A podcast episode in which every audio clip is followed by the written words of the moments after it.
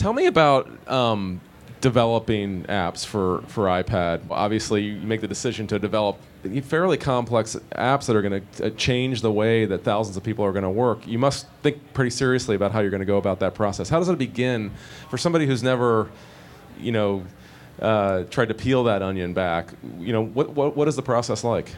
In the beginning, you know, we were more traditional IT shop, right, and, and we were all about writing apps for web browsers, et cetera. I think, uh, and it evolved to a really great story. So I think early in, you know, the answer is get some help, right? You know, there are there are people out there who know how to do this, so help us build a framework, get us started, um, and that was how we initially got into it. Very quickly, however, we transformed into an internal organization that can develop. And the nice thing about it is not everything that Ed and I are talking about today came out of IT, right? So sales actually, sales operations group, working closely with IT though, they actually generated some of these apps and were able to build them themselves. You know, with an iOS contractor come in, take the concept from beginning to end and, and get the app out there. So um, it really has accelerated productivity and time to innovation um, through mobile app development federated out, not just in IT, but in, in some of our functional groups as well. So you're going out and having practical conversations with salespeople and asking them what they need, essentially. I, I think salespeople aren't shy, in case you haven't worked that out yet. So, um, you know, we don't need to ask. We we hear it anyway. But yeah. you know, one of the things I think I'm most proud of in this whole process is is that it really was uh, you know a consumer-driven effort. We work very closely with the sales organization. A lot of the ideas came from sales, and Ed Sales Operations Group was really fantastic in being customer-facing, do a lot of voice of the customer Ed and I, I mean, we've we've visited a whole number of sales offices. We do tons of town halls. We get the feedback, and by the way, in the beginning, it was you know there there was rough. There was some bumps along the way. You need to have an unwavering commitment to to success, right? Because there's always going to be challenges, there's always going to be problems, and it's, it's really easy to give up. We didn't give up, and you know we very quickly turned the corner. Uh, and um, it was really through the great, um, the great efforts of our, our teams in communicating with our end users that really made us successful compared to developing you know desktop ap- applications or laptop applications um, how did you find kind of as the lead uh, you know of this kind of enterprise of, of making new apps how did you find the development time the process the kind of the tools that apple provides? I think the big change for us was um, the way that we thought about developing apps right? Because actually developing the app is actually pretty easy. Apple provides great tools. Um, you know there's expertise out there. We've had a lot of success you spend a lot more time on the design, right? So really, you know, it's that it's that get it right up front, the design, and really thinking about the usability of the application, the gestures, the way you can take advantage of the, the fantastic usability and, and the, the paradigm that mobile uh, and tablets provide, right? And if you get that wrong, everybody hates you, and we've all seen millions of apps like that. So that was really the, the paradigm change. We really had to think about how we do that. And one of the ways we did that was we actually created an innovation lab inside of ADP. We actually have a, a, group of big thinkers, some of them in the audience today, who spent a lot of time on, on that creative design work before we start coding. Looking at the apps, clearly there's so much creativity there, and, and, and to hear you talk about how there's, it sounds like there's a queue of a lot of problems that you want to solve. I'm just kind of curious, are there specific ones that come to come to mind, sort of next up on the on what we'll create apps for?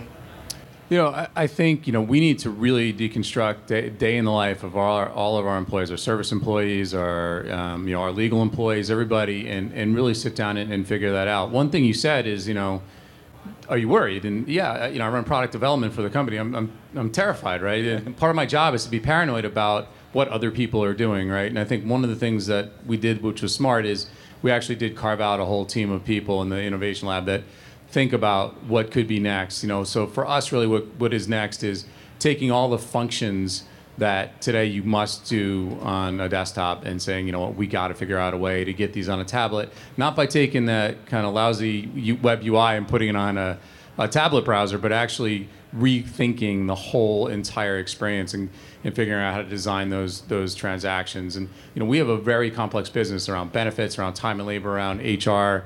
Um, so those transactions can be complicated. So really spending the time to get it right is what we're focused on. Great. Design tips for best practices when, when going to develop an application.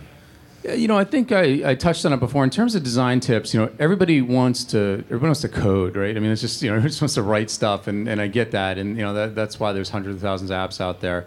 The the design part is, is is the most important part. And when I say design, I don't mean the skin. Like the skinning is easy. Like people get hung up on the colors and the the, the buttons and the this and the that, and it's it's really quite a waste of time actually, because you can always change that stuff later it really is the workflow, the gestures, how you think about um, navigating. And the other thing is, you'll hear this over and over again from our sales team and from our IT team, which is simple. No more than two fields on a screen. If it's a complex transaction, break it down, walk people through it, get that flow right, and then worry about the skinning later. And then you know, then go test it with the, with your users. But um, I over and over again, like this ready, fire, aim thing never works, right? You really got to spend the time up front.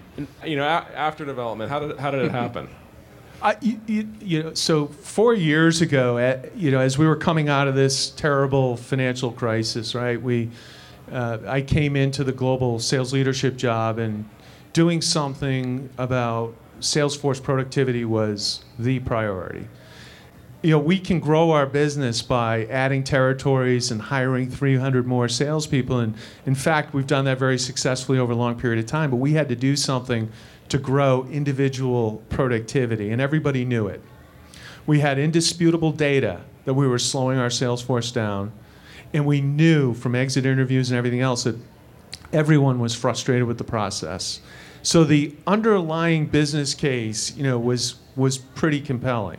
I think what really uh, made the difference, though, and, and really got everybody behind it, is they heard from both CIO and sales leader that we were going to stay the course. We were going to see this thing through, thick or thin, and make the necessary, you know, adjustments and investments to make the tool work for the for the sales force. And we explicitly said, everyone here, including the CEO, is going to have to be involved to support this effort. So if our legal group needs to be uh, cajoled, uh, our CEO was ready to do it. Our general counsel uh, felt like he was part of the project too. Our finance leader monitored this thing closely because he sees it as huge value add down the road in terms of the way we start and implement uh, clients with ADP. So um, I don't know what you want to add to it, but that's my take on it. No, I would I would agree, and I think structurally, you know, one of the things that really helps is we don't. Technology is not an enabler. Like a lot of people, and I, I talk to a lot of CIOs, and it drives me crazy because they say technology is an enabler for the business, and in our case, it's not true. Technology is the business, right? I don't report to some somebody in another function. I mean, I report to the CEO. Um, I sit at the same table as Ed. So we, tech, we talk about technology knocking down obstacles for us all the time. We talk about technology as a way to grow our business. So when we have these conversations about rowing in the same direction around a new technology deployment, it's it's it's really really easy because that's that's that's how the table's been set.